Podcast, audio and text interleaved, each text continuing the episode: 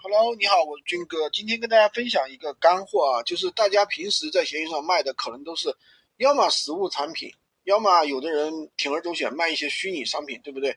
但是呢，现在其实大家没有想到一个很好玩的，就是在闲鱼上有很多做这个酒店代购的，对吧？而且的话，价格比这个官网啊或者是携程网上还要便宜很多。可能有的人说，哎，这个怎么赚钱啊？其实这个的话。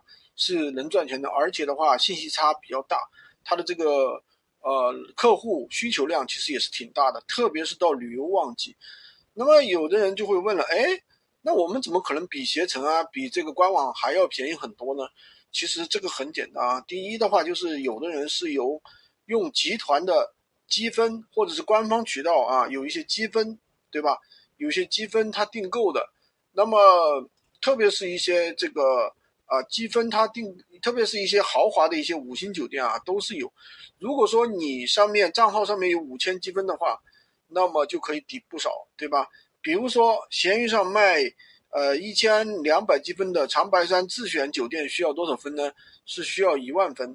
那么这个一万分的话，其实也是可以去买的啊。这个一万分大概是在四百块钱左右就可以买得到，对吧？再说九寨沟的一些酒店，官方的价格的话是在。啊，就是三百五、三百五十美元左右，对吧？呃，五星酒店，那么最便宜的时候是只要一百七十五美元，对吧？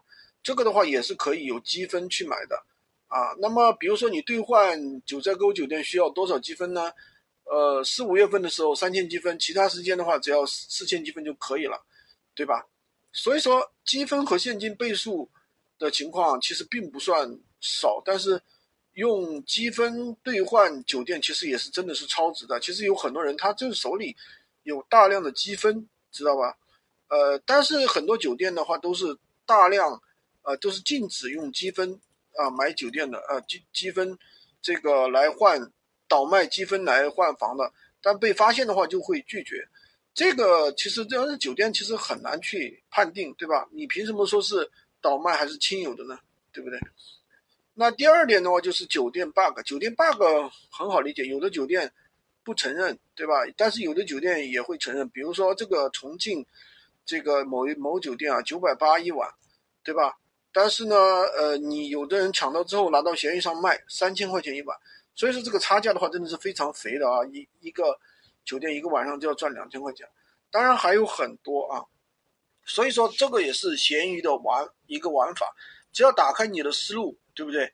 也可以，这个也是可以赚钱的。